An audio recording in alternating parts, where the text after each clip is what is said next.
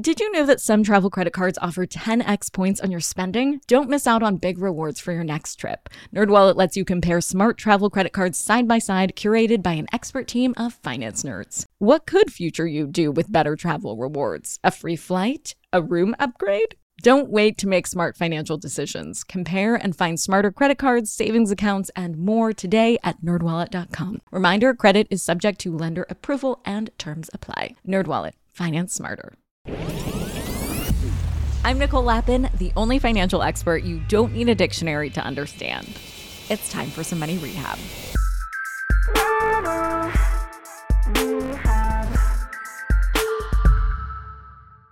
Last week, we at Money News Network launched another A plus, if I don't say so myself, podcast. It is called Trade Like Einstein, hosted by Peter Tuchman, aka the Einstein of Wall Street. Peter is one of the most famous brokers on the New York Stock Exchange, and on his podcast, he is bringing you updates on market trends and what they mean for you and your investing or trading strategy from the floor of the New York Stock Exchange. He is literally there in the belly of the beast, the center of the financial universe, the heart of the money system. He is right there in it, in the thick of it, giving you insider access. On Monday, he released his episode giving you that insider access to the crumble of SVB. Peter's energy is truly unlike any other. So, if you love it, and I know you will, click on the link in the show notes to subscribe to his show. Here is Trade Like Einstein.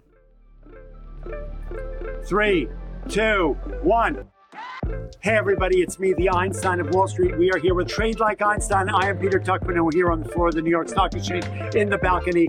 History is made in this building every single day. Somebody with my long-term experience, I've been here for 137 years. It is my responsibility to help teach you how to navigate this market successfully.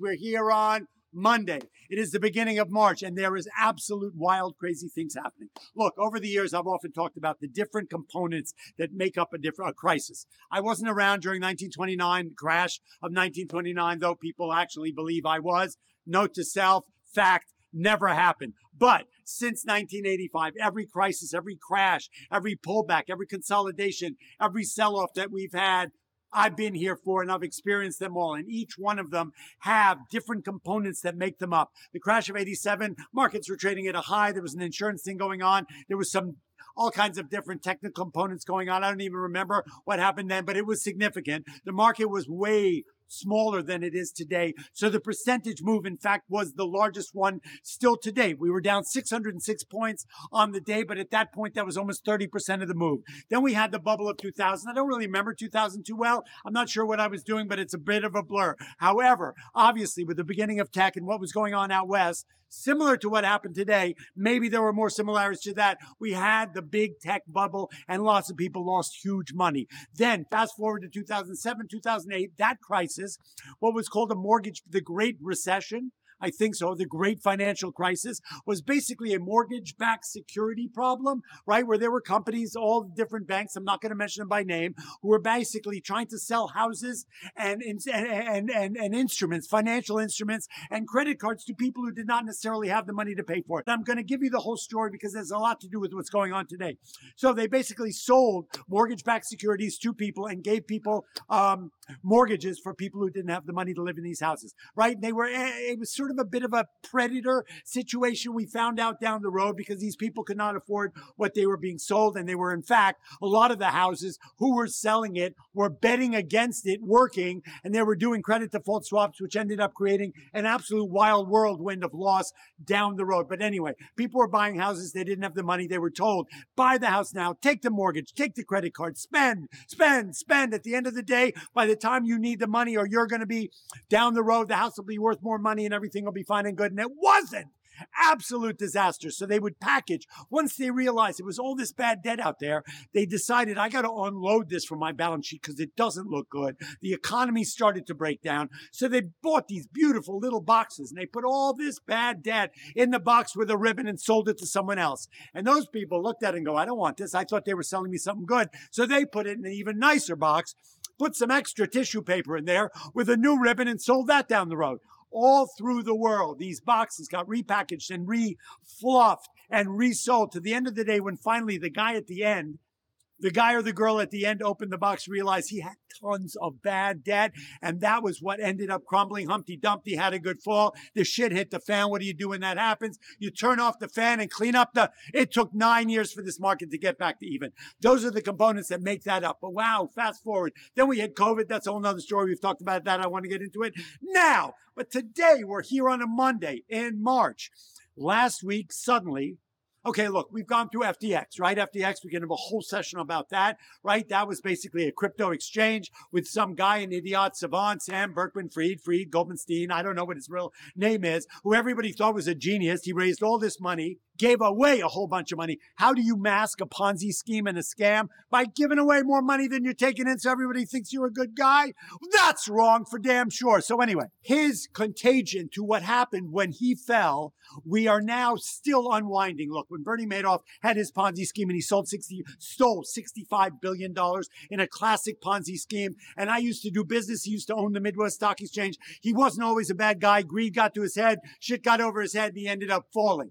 Anyway, when they found out that he had stolen $65 billion, it turned out that in the nooks and crannies of the whole investment and financial industry, he had his tentacles in there. And when they ended up having to unwind that story to find where all the money and bodies were buried, it took a long while. Same thing. Fast forward to FTX. FTX was running an exchange trading uh, uh, uh, uh crypto. Okay. And then they were issuing coins and then they were lending money against coins that actually had no value. And they were pumping up the value of the coins to lend more money to, to mask how much they were actually losing and stealing and whatnot.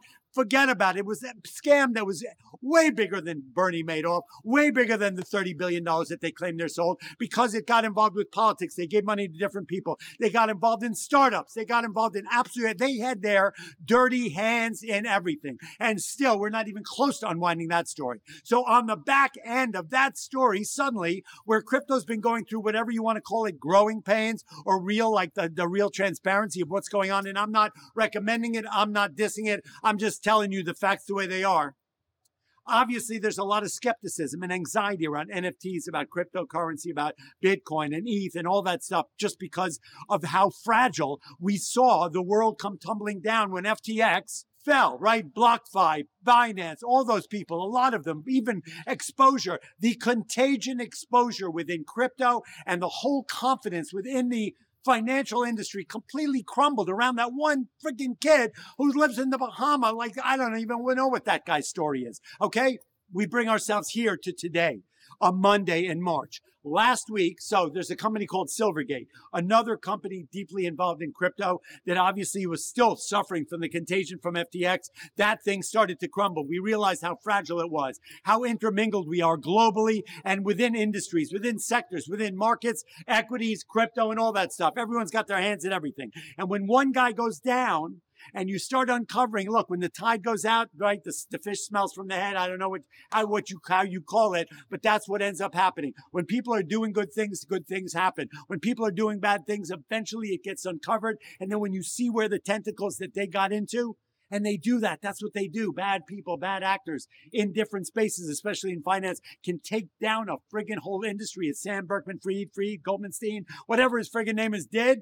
It's happening here again. So what happened? Silvergate started to fall. That completely, whatever confidence we'd slightly built back within the crypto space from unwinding that terrible story in the FTX thing, which we haven't even begun to unwind, Suddenly, Silvergate comes along and that completely blows everybody out of the water, just wondering, like, what do I really know? What's real? Are these coins actually shit coins? Are people telling me things? They're like selling me stuff? Are we a, a bunch of bad salesmen out there? And what's going on? And it turns out, yes, that's the fact. They went belly up. And then on the heels of that, let's talk about banks. Why are banks here? Banks are here to hold our money. Banks are here to make money.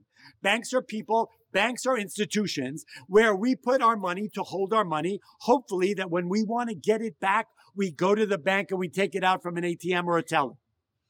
Not always the case, and we're finding that out now. However, why does a bank stay in business? A bank stays in business to take the demand deposits, to take the deposits that they get keep on hand demand deposits, how much they're going to need on a day to day basis based on historic data. How many, how much money are people going to be taking out?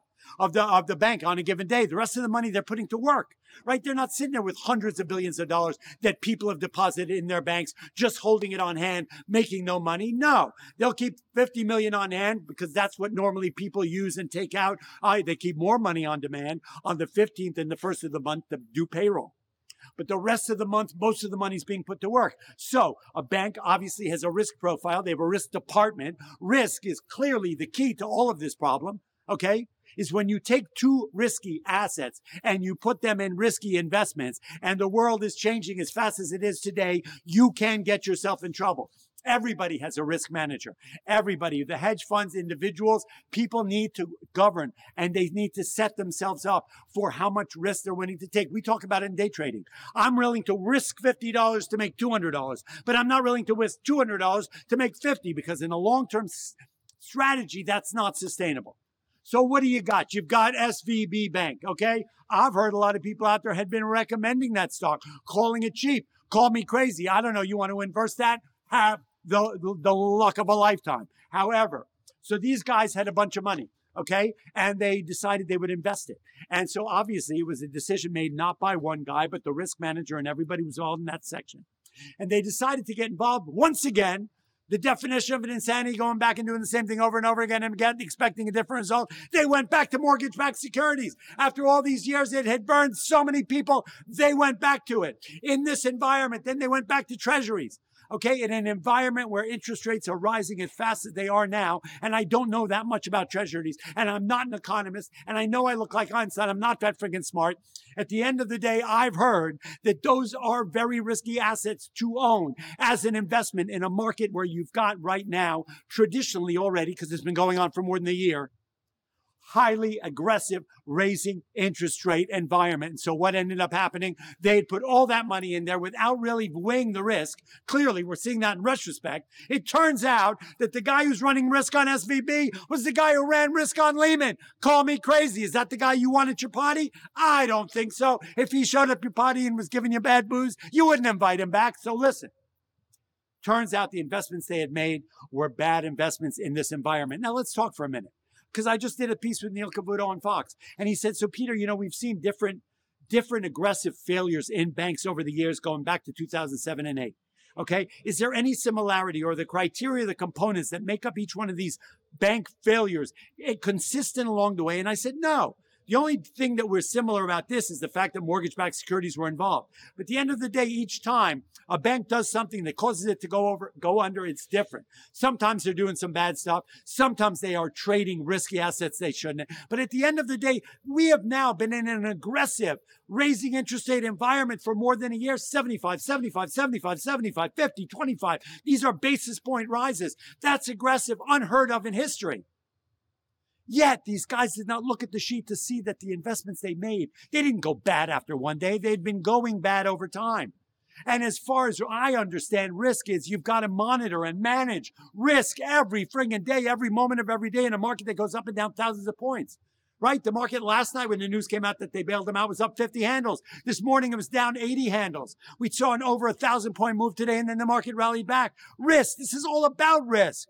The probability of whether risk is in your favor or against it. That's all about probability and risk. So what ends up happening? They invest in a bunch of bad stuff within this environment. They're trying to blame it on the interest rates. We've been doing this. This has been on the menu, part of the playbook for a year and a half already. This is not new news, right? I've seen this menu before. I saw the menu back in September. They made a bad investment. Suddenly people started realize, wow, okay, they went out to try and perhaps the marketing around it, the PR around the dissemination of the information that they were in trouble and they needed to raise capital. What did they think? They were going to go out to the world and try and raise $2.3 billion uh, under the blanket? No one would notice? Of course, everybody noticed. This was a bank that had bankrolled almost every startup company over the last three years in Silicon Valley or out there in LA, whatever, you know, Oscarville, right? So, over the last couple of years, that environment hasn't been going well either. Right? The economy hasn't been sort of ripe to sort of curate and make robust all these new startups. So they were in trouble to begin with. So that was not making them money. Then they decided, well, that's not making us money. Let's try and make us some money other ways. So they got involved in mortgage backed securities and treasuries. Well, that turned out to be not going too well. So they decided to go to the public, to go to the banks, the investment community to raise $2.3 billion. What did they think that was going to happen under the radar? I don't think so. Even though billions of dollars can be held under the radar still, 2. $2.3 billion on a raise means you're in trouble. So what did that mean? What is the biggest fear that people have is that when I put money in the bank, that when I want it for whatever reason is, I wouldn't be able to go get it and take it out. We saw that run on the banks in Greece years ago where they shut down ATMs, kept it to a max of $50 a day. Well, when you look, it's a wonderful life. Go back to friggin' George Bailey and the, the, the building and loan. If you don't let people take money out of the bank when they want to. They're going to go call their Uncle Herbie and Sarah, go on a run on the bank, and everybody's going, whether it's rational or not. They're going to want their money out of there because they smell a rat. And that's what they did. People started drawing money out of the bank. And then they were suddenly did not have enough money to support that. Then they were not able to raise the 2.3 billion they wanted to. Then they started going to the public to get help. And now when you see somebody never let them see you sweat, they were friggin' sweating. Everybody saw it. The shit hit the fan. Absolutely. They are now. So look, we have an amazing thing called the FDIC, Federal Depository Insurance Corporation.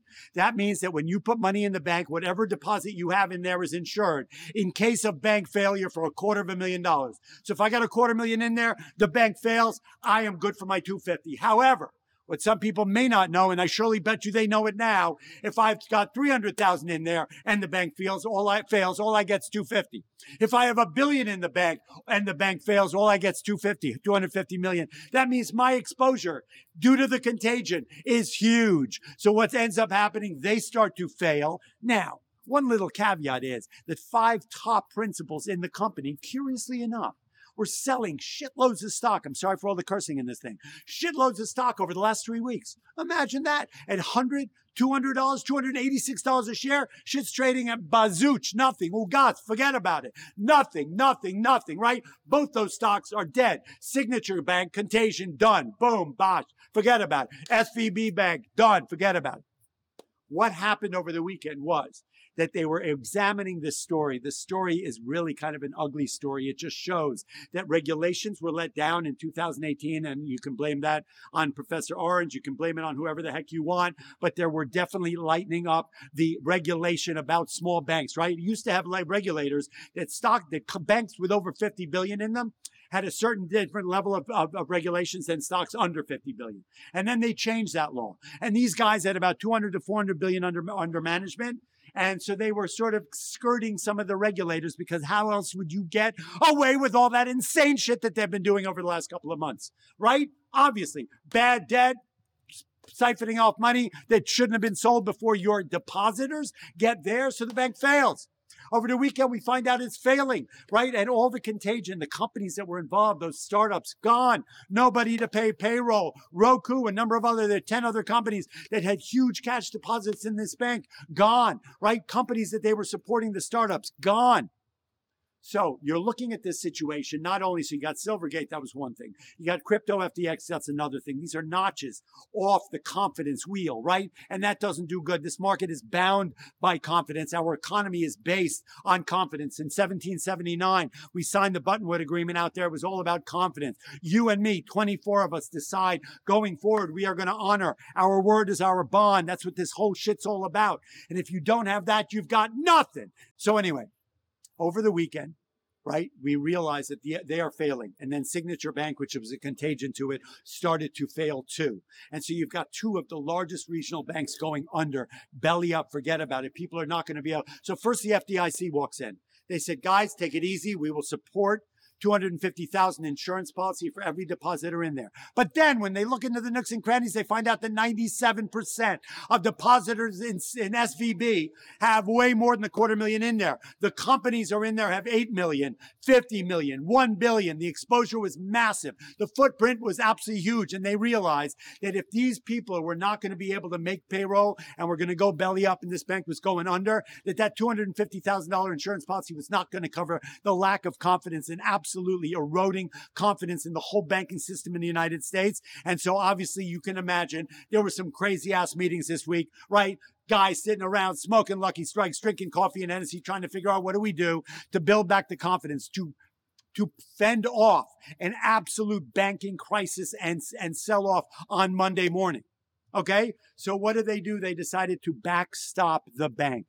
Okay. Thank God for that. In my opinion, it was a really good decision. How does this differ what they did in 2008 with the bailouts? Well, that was different. Lehman Brothers was the fall guy. They did not support, even though everybody was vying position back in 2000, 2007. It's a great, there's a great movie about it with, with, um, uh, Paulson and the head of the Federal Reserve and all the banks, Smith Barney, Merrill Lynch, all those guys got a lot of backdoor shit going on. They were merging with each other to try and prevent themselves from going belly up. Who got stuffed? Who got kicked in the butt was Lehman. Everyone else was able to live to see another day. In this situation, and I don't know what it looks like. This is still an evolving story. It's fresh here. Money News Network, Nicole Lapin, and me, Trade Like Einstein. This is some fresh shit here on a Monday night. So what ends up happening is the FDIC steps in, the regulators, they check out the situation. Then the, the obviously the feds, the government, the press, everybody starts sitting down and going, what do we got to do to fend off an absolute banking crisis, sell off and crash on Monday morning?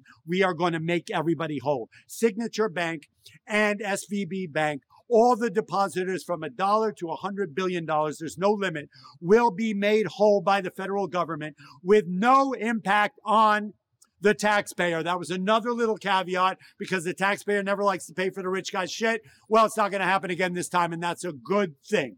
So they made everybody whole. These banks, these companies, will be no longer in existence as of today. They're gone. The people who are stockholders in those companies, that was a complete loss and a write off. However, anybody who had money invested, right? Not invested. Anybody who had money deposited in those banks, no matter how much it was. I mean, we have a bunch of guys here, people on the floor whose businesses ran through Signature. A lot of people like Signature Bank. A lot of people like SVB Bank. For whatever you may think of them, they were banks doing some okay stuff.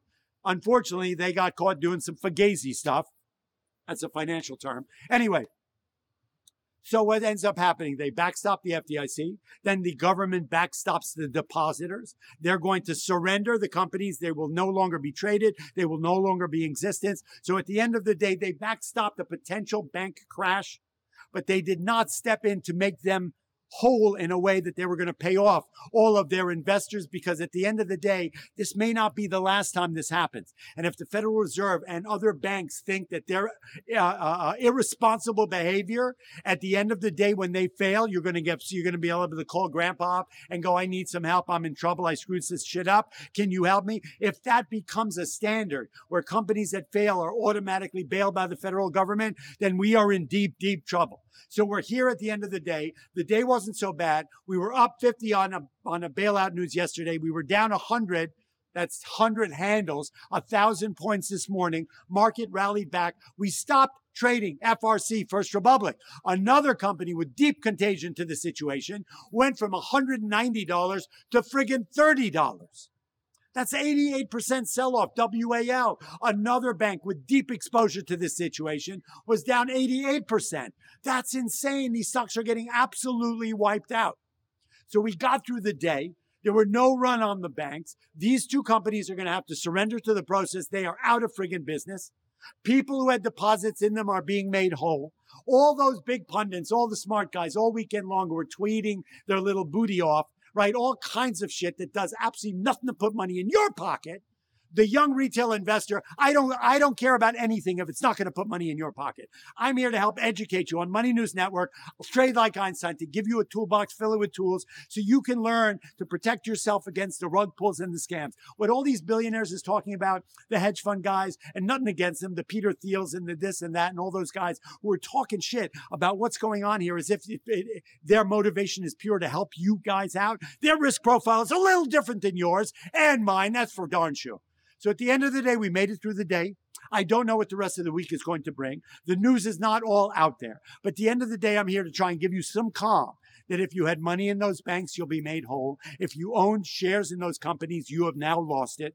And at the end of the day, you need to, if look, we've learned anything from this, that just because it's an institution and it owns a building on the corner of walk and don't walk, doesn't mean they're not doing some fugazi shit. And you should do your homework before you get involved in any friggin' investment. And that's all I got to say about that. Trade Like Einstein is a production of Money News Network.